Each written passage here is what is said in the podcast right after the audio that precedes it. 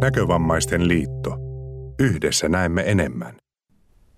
Louis Prai, 200 vuotta.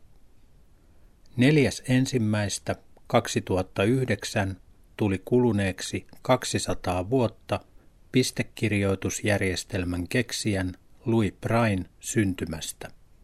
Tässä neliosaisessa ohjelmasarjassa Näkövammaismuseon museoamanuenssi Kari Huuskonen keskustelee vieraidensa kanssa ranskalaisen sokean koulupojan Louis Brain 1820-luvulla kehittelemästä pistekirjoitusjärjestelmästä ja sen merkityksestä näkövammaisille.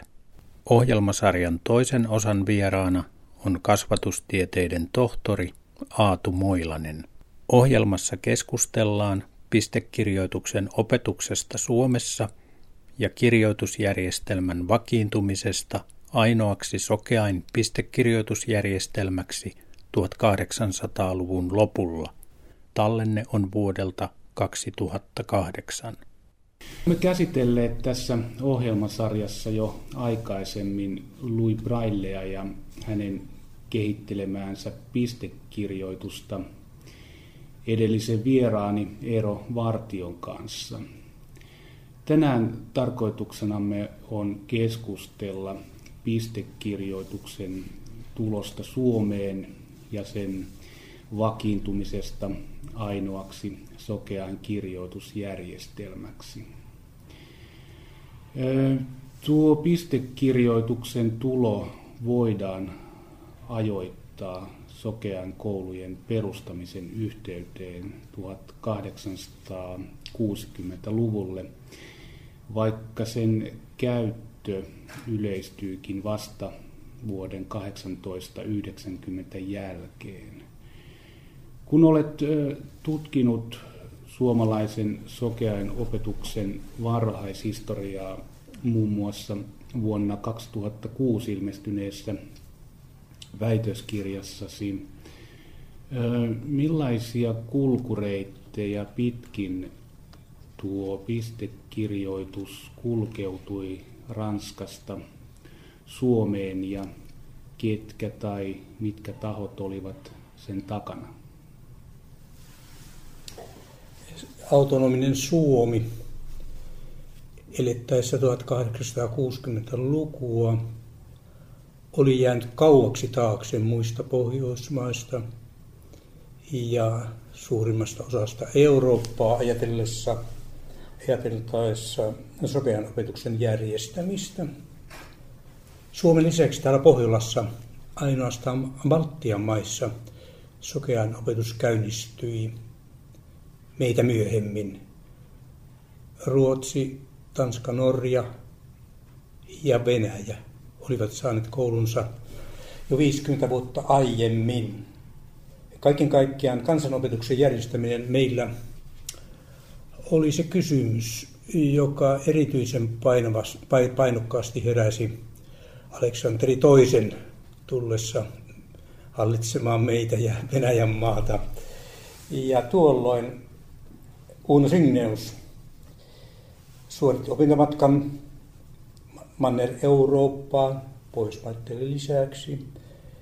Ja hänen lisäksensä kuuden opettaja C.H. Alopeus myöskin vieraili ulkomaisissa aistiväliskouluissa. Hän oli itse kuuden opettaja, mutta siinä ohessa hän oli myöskin suuresti kiinnostunut suken opetuksesta. Hänen aloitteestaan sitten käynnistyi meillä se liike, joka johti kahden sokean koulun perustamiseen. Ensin ruotsinkielisen koulun perustamiseen vuonna 1965 ja vuonna 1971, sitten suomenkielisen koulun perustamiseen Kuopioon.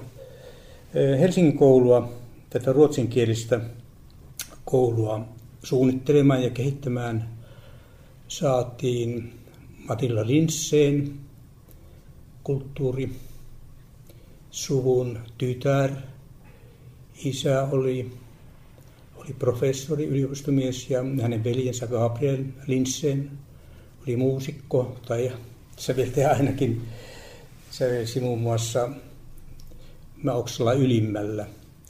Ja, ja Matilda Linsen sitten vuosina 63-64 lähes puolentoista vuoden ajan vieraili Pohjoismaiden lisäksi Saksan puolella, Itävallassa, Sveitsissä ja aina Italiassa saakka.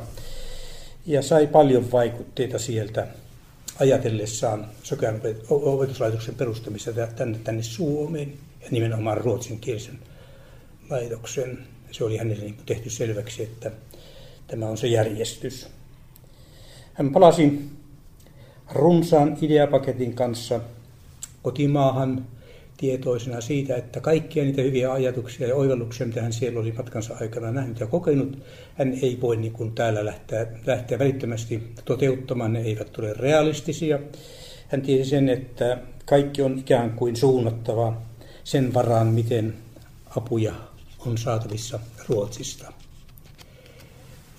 Karl Mortimer Stenius, pappissuko oleva mies, viisi vuotta myöhemmin, 68-69, suoritti opintomatkansa lähtien liikkeelle idän kautta, eli, eli meni, meni Pietarin kautta sieltä Saksaan. Merenkulku oli jo silloin syksyllä loppunut ja hänen täytyy valita tämä reitti.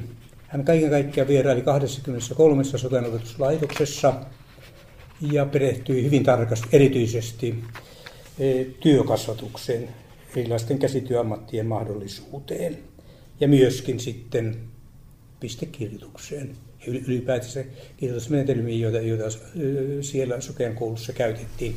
Nythän 60-luku oli vielä sitä aikaa, jolloin Braillen pistekirjoituksen asema ei ollut vakiintunut. Vasta 1878 kansainvälisessä opettajien kokouksessa hyväksyttiin se periaate, että Braillen kuuden pisteen kirjoitusjärjestelmä on sellaisenaan käytettävä kaikkialla sokean opetuksessa. Tämän Stenius samoin kuin Linsenkin tiedostivat ja tajusivat sen, sen nerokkuuden, mikä tähän Braillen kirjoitussysteemiin sisältyi. Sitä voi sokea itse kirjoittaa ja lukea. He pitivät sitä vähän vaikeana, koska näkevänkin olisi erikseen opeteltava ja, ja sen he molemmat niin kuin kokivat pienenä miinuksena.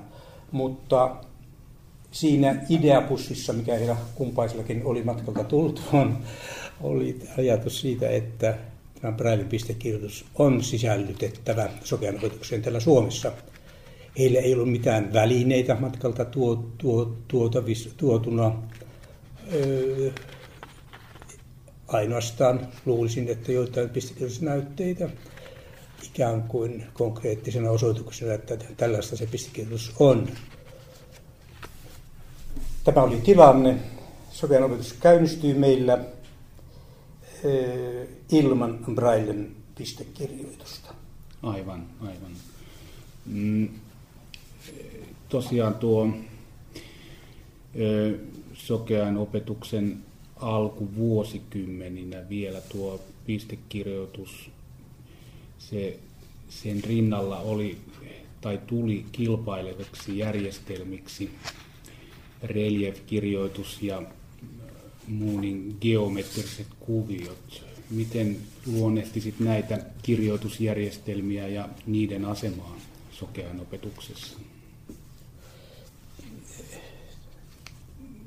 Latinan aakkosiin pohjautuva kohokirjoitus oli se järjestelmä, joka oli ollut käytössä jo Pariisin sokean koulussa 1784 alkaen ja, ja sellaisenaan sitä käytettiin, käytettiin hyvin laajalti Euroopan eri maissa. Englannissa Wilhelm Moonin toimesta oli, oli syntynyt, syntynyt oma merkkijärjestelmä, joka latinalais, latinalaisia aakkosia vähän yksinkertaistaen loi ikään kuin helpomman systeemin oppia lukemaan sormilla kirjoitusta.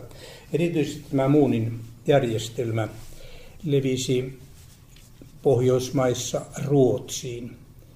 Ja C.H. Lopeus, tämä kuuden opettaja, mainio mies, vieraili Tukholmassa Manila-instituutissa, jossa Muunin kohokirjoitusta käytettiin hyvin laajasti. Ja Alopeus oli vakuuttunut siitä, että tämä Muunin systeemi olisi, olisi myöskin erinomainen merkkijärjestelmä tuotavaksi Suomeen. Ja omalla kustannuksellaan hän siellä Manila-instituutissa painatti pienen suomenkielisen vihkosen lukukirja Sokioille. Se oli seitsemän, seitsemän sivua tai seitsemän lehteä, jotka sisälsivät pieniä hartaustekstejä. Vuonna 1863 hän tämän pienen vihkosensa tänne Suomeen toi ja pani jakeluun ja omalla kustannuksella otti siitä vihkosesta lisää kopioita. Ja myöskin, myöskin ajatellen, ajatellen laajempaa käyttöä, hän sai valtiolta apurahan, jonka turvin painettiin Muunin kirjoituksella osia raamatusta, muun muassa Markuksen ja Johanneksen evankeliumit ja, ja epistolatekstejä. Näin jo ennen sokean käynnistymistä meillä sokella oli luettavanaan hartaustekstejä. Ja tätä ruotsinkielistä koulua ajatellen, Linsenin koulua ajatellen, niin Ruotsista oli, oli todellakin saatavissa Amunin kirjoitus merkeillä painettua hartaustekstiä ja myöskin oppikirjoja. Että Linsenin koulu oli tässä mielessä turvatussa asemassa. E, näiden, näiden kohokirjan järjestelmien ohella ajatellen e, kirjoituksen opetusta e, Sokean kouluissa otettiin tavaksi, että lyijykynä kirjoituksen kautta pyrittiin lapset omaksumaan kielen rakenne ja sanojen oikea kirjoittamistapa. Ja tätä lyijykynäkirjoitusta varten oli olemassa apuneuvoja. Oli Saksassa kehitelty Heboltin apulaite ja Kultbergin apulaite Kööpenhaminasta ja, ja, ja Ostwaldin apuväline, tai Ostrandin apuväline Tukholmasta. Siinä apuvälineessä oli riveittäin ää, ruudut, joihin kynällä voi kirjoittaa latinalaisia kirjaimia. Ja myöskin tätä, tätä samaista apuvälinettä käyttäen voitiin, voitiin sitten myöskin tuottaa, tuottaa sormin luettavaa latinakirjoitusta painamalla nämä kirjaimen ääriviivat pehmeän paperin läpi nurjalle puolelle luettavaksi. Ja Ruotsin, tässä ruotsinkielisessä koulussa myöskin kirjoitusharjoituksessa käytettiin latinan irtokirjaimia, jotka oli aakkosjärjestykseen pantu erilaisiin lokerikkoihin.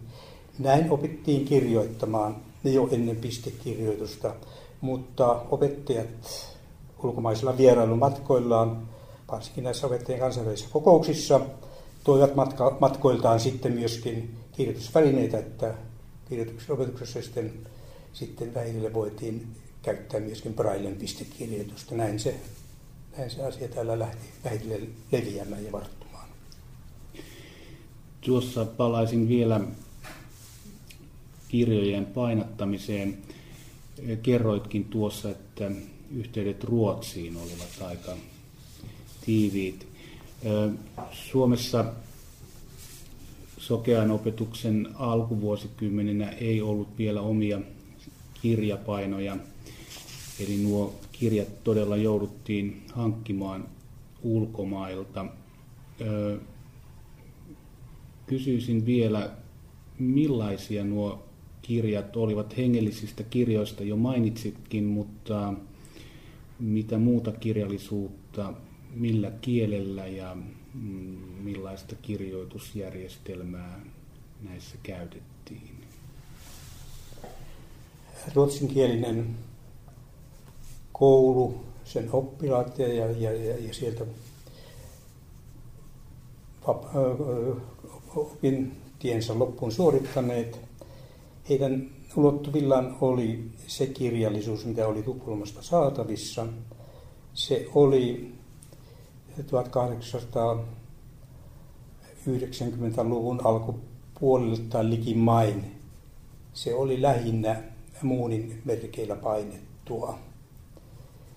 Suomenkielisten kohdalla myöskin Kuopion koulussa muunin merkistö tehtiin tutuksi, mutta Kuopion koulua varten saatavat kirjat, oppikirjat olivat lähinnä painetut, painetut ainakin alkuvaiheessaan latinan kohokirjaimilla. Todennäköisesti palvelu, palvelu oli saatavissa tässäkin Ruotsista ja muunin kohokirjoituksella painettuja kirjoja niin ikäisesti sieltä saatiin. Lähinnä ne olivat koulun opetuksessa tarvittavaa opetusaineistoa ja voimme ajatella, että ruotsinkielisten kohdalla oli, oli tämä tarjonta runsaamaa, että siellä saattoi olla muutakin luettavaa kuin pelkästään koulun oppikirjoja ja, ja uskonnollista kirjallisuutta, mutta suomenkielisten kohdalla tilanne oli, oli, oli kyllä tältä osin, tältä osin paljon heikompi. No tuo kolmen erilaisen kirjoitusjärjestelmän yhtäaikainen käyttö on varmasti hankalaa ja epäkäytännöllistä. Millainen käsitys sinulla on siitä, että miksi tällaiseen ratkaisuun lopulta päädyttiin ja, ja, ja miksi siinä kesti niin kauan, että löydettiin yhteinen sopu yhden yhteisen järjestelmän luomiseksi. Niin kuin tässä aiemmin totesin, sokenopetuksen käynnistyminen 60-luvulla, 70-luvun alussa, oli kesken sitä eurooppalaista liikehdintää, jonka tuloksena lopulta Brailen pistikirjoitus vakiinnutti tämän yksin oikeutetun asemansa. Näinä vuosikymmeninä 60-luvulta alkaen 80-luvulle saakka, saakka tilanne oli pitkälti täällä Pohjolassa, Suomessa varsinkin, kun ei ollut omia kirjapainoja, ei, niin, ei muunin kirjoituksen tuottamisen eikä latinan kohokirjoituksen tuottamiseen, saati sitten tuottamiseen olimme ikään kuin tilanteen pakoittamina. Meidän oli mukautuminen siihen, että meillä oli rinnan nämä kolme järjestelmää, jotka tietyssä mielessä, mie, mielessä opettajakunnan keskuudessakin herättivät melkoisia, melkoisia kannanottoja puolesta ja vastaan. Kannattajia oli oli kaikilla näillä kullakin kolmella merkistöllä oli omat, omat kannattajansa ja omat suosiansa ja kesti, kesti oman, oman kehitysaikansa ennen kuin päästiin selvyyteen siitä, että lopputuloksena oli Braillen pistekirjoitus. Vuonna 1890 perustettiin kirjoja Sokeille niminen yhdistys. Tämän yhdistyksen perustamista kaiketi voidaan pitää käännekohtana pistekirjoituksen lopulliselle läpimurrolle. Miten kuvailisit tätä yhdistystä ja sen merkitystä näkövammaisille? 1887 oli perustettu Sokean ystävät, De Blindas Vänner niminen yhdistys, jossa erityisen voimallisesti toimi myöskin Aleksandra Mekelin. Hänen tyttärensä Seli Mekelin oli sitten se henkilö, jonka nimiin lankeaa Böcker Ote Blinda nimisen yhdistyksen perustaminen. Suomenkielisen lisukkeen kirjoja sokeille tämä yhdistys sai nimensä vasta 1931, siis 41 vuotta myöhemmin. Seli Mekelin oli tuolloin 1890, 23-vuotias. Ja niin kuin sanottu, Mekelinin suvun perheen tytär, kulttuurisuvun kasvatti. Ja hän ilmeisesti äitinsä kautta sai sitten innokkeen ja kipinän, että on lähdettävä luomaan järjestelmä, jonka turvin maan sokeat saavat itsellensä luettavaa ja nimenomaan pistekirjoitusmuodossa. Seli Mekelinin ympärille kerääntyi sitten tällaisten säätyläisperheiden tyttäriä, tyttäriä melkoinen joukko, jotka ensitöikseen opiskelivat pistekirjoituksen ja sitten myöskin sitoutuivat siihen, että kukin vuoden aikana jäljentää jonkun kirjan tai kaksi.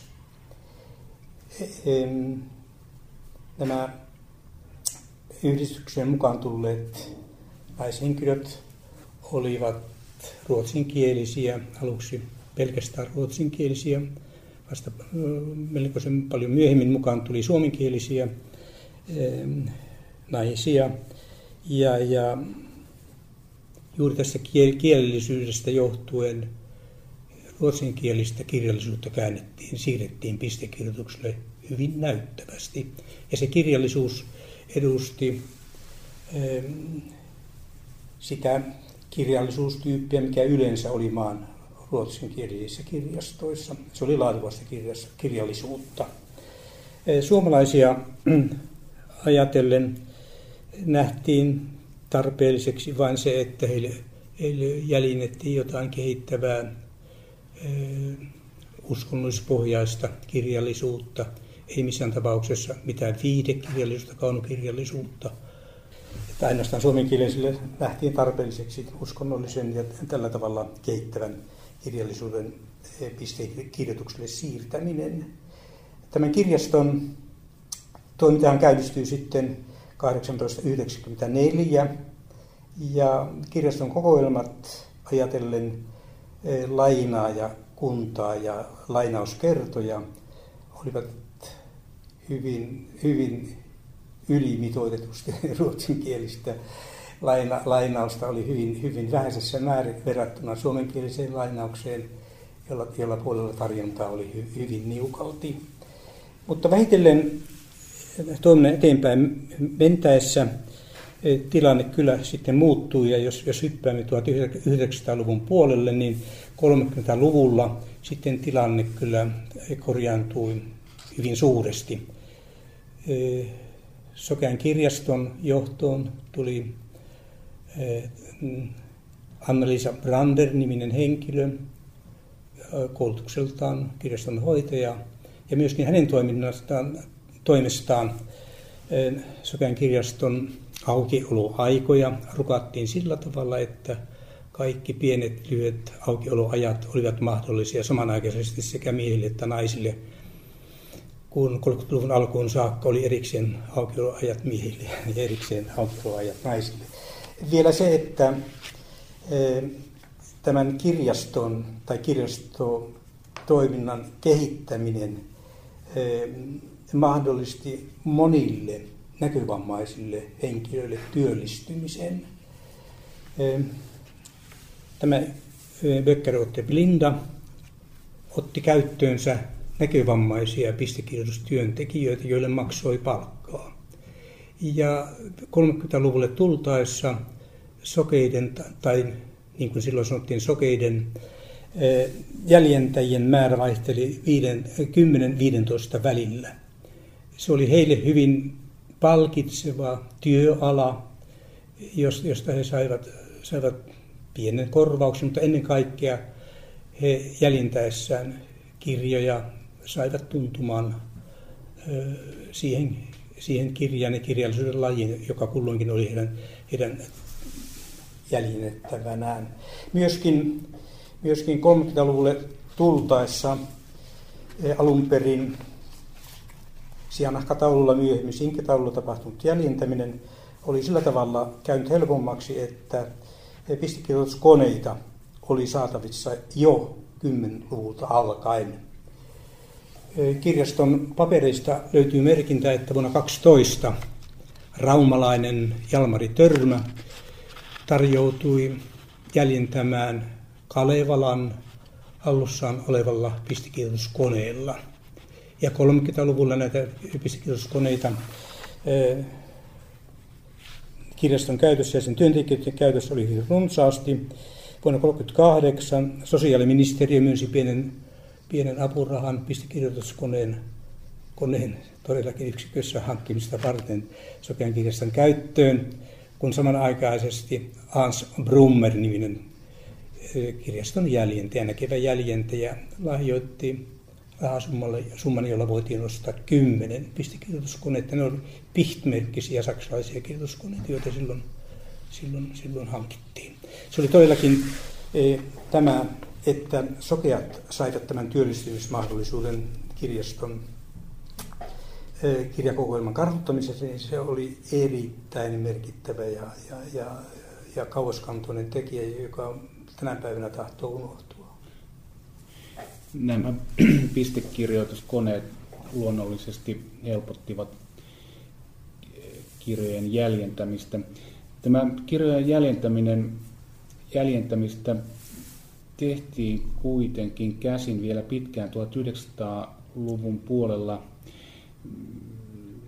Miksi näitä kirjoja ei painatettu kirjapainotekniikalla? Kirjapainoja, se kirjapainoja, pieniä sellaisia oli, oli, oli, oli Suomeen saatu. Helsingin Sokean kouluun 1890 ja e, papereiden mukaan Kuopion Sokean ystävien Kuopion haraosaston toimesta 1895 pieni kirjapaino ja sitten, sitten vähän, vähän mittavampi pistikirjapaino 1903. Eli pieniä kirjapainoja koulujen yhteydessä oli. Niillä painettiin vain koulun käyttämää oppimateriaalia. E, kaunokirjallisuus ja muu, jota lainattiin kirjaston kautta, se todellakin näiden koneresurssien vähäisyydestä johtuen tapahtui käsityönä, merkkimerkiltä naputtaen. Ja näin tapahtui, tapahtui todellakin hyvin pitkälle. 50-luvullahan tuli äänikirja, joka hyvin merkittävällä tavalla muutti ja laajensi Sokean kirjaston, sitten väitellen sen nimi muuttui näkövammaisen kirjastoksi sen palvelumahdollisuuksia, mutta vielä 60-luvulle tultaessa, jolloin myöskin oppimateriaalia naputeltiin merkkimerkiltä paperille muutamien oppikouluun siirtyneiden näkövammaisten koululaisten tarpeita tyydyttämään. Näin tapahtui vielä 60-luvulla. 60-luvun lopussa tuli sitten se mahdollisuus, että paperille tehty ensimmäinen kappale, ikään kuin matriisi. Siitä voitiin sitten, sitten ottaa muovikalvolle ilmatyhjiökoneilla kopioita. Ja tämä oli erittäin merkittävä alkuaskel, joka, joka 60-70-luvun taitteen tietämistä vähän ennen tuli meillä käyttöön ja teki mahdolliseksi sen, että integroitu opetus, joka meidän maassamme käynnistyi 1972 alkaen, sen opetuksen tarvitsemat oppikirjat voitiin näin varsin, varsin hyvin jo tuossa vaiheessakin siirtää oppilaiden käyttöön ympäri valtakunnan. Ratkaisevin muutos sitten tapahtui tässä mielessä siirryttäessä ATK-kauteen 80-luvulla, jolloin tuli mahdolliseksi se, että suoraan kustantajien tiedostoista voitiin tekstiä työntää, työntää paperille pistekirjoitusmuotoon. Ja tämä kehitys jatkuu ja edelleen. Aivan. Jos palaamme vielä tuonne 1800-luvun loppupuolelle, tuo pistekirjoitusjärjestelmä loi todella pohjan kirjoittamiselle, kirjoitustaidolle. Millä muulla tavoin kuin kirjoja jäljentämällä hyödynnettiin tätä taitoa tai ylläpidettiin sitä taitoa? Oliko olemassa joitakin merkkejä laajemmasta kommunikaatiokulttuurin murroksesta tuossa 1890 tienoilla? ihan, ihan muistelutietojen perusteella on, on varmaa tietoa, tietoa siitä, että Helsingin Sokean koulussa oli varsin vilkasta tällainen konventtitoiminta. Oppilaskunnalla oli oma lehtensä, Tomten niminen ruotsinkielinen lehti. Koulu oli vielä 90-luvun taitteessa lähes yksin oman ruotsinkielinen, mutta, mutta vähitellen vuoden 1892 asetuksen jälkeen koulusta tuli kaksikielinen ja, ja oppilaskunnan keskuudessa tämän lehden, josta käytettiin sitten Peikko nimistä suomenkielistä nimitystä, niin, niin, niin sen kautta koulun oppilaat pääsivät niin kuin näyttämään muille koulun oppilaille omaa luovaa kirjoitustaitoaan. Näin oli ainakin, ainakin Helsingin koulussa. Kuopion koulussa eh, tällaista tietoa, että joku oppilaskunnan oma lehti siellä olisi ollut, mutta miksi emme uskoisi, että sielläkin tällainen toiminta olisi ollut yhtä, yhtä lailla vireä. Olihan Kuopion koulussa vireitä oppilaita muun muassa Vilho Räsänen ja sitten Henrik Salin, tämä Sokeinen ystävien suuri mesenaatti, ja Palovaara-niminen pianovirittäjä Urkuri. Voimme uskoa, että myöskin, myöskin heidän käsien kauttaan pistekirjoitustaulua käyttäen syntyi tekstejä, jotka, jotka sitten oppilaskunnan keskuudessa levisivät luettaviksi. Ja mikä ettei oppilaiden välinen kirjeen vaihto myöskin pistekirjoituksen kautta tuli mahdolliseksi. Tämähän tietysti edellytti sitä, että oppilailla oli myöskin loma-aikanaan pistekirjoitusväline taulu ja pisti. Ja, ja millä tavalla sitten tämä puoli oppilaiden osalta saatettiin kuntoon, siitä, siitä ei, ei ole sillä tavalla niin varmaa tietoa, mutta sellaiset valistuneet tiet, itse tietoiset oppilaat myöskin lienevät hankkineet käyttöönsä laitteet, joiden avulla voivat pistekirjoitusta tuottaa. Kyllä, voidaan varmasti sanoa, että tämä käsin kirjoitetut koululehdet loivat sitten myöhemmin pohjan myöskin Sokean Airut-nimiselle lehdelle, joka nykyisin tunnetaan näkövammaisten keskusliit äänen kannattajina näkövammaisten airoena. Kun olet itse ollut myöskin lähes koko ikäsi pistekirjoituksen käyttäjä ja sen puolesta puhuja.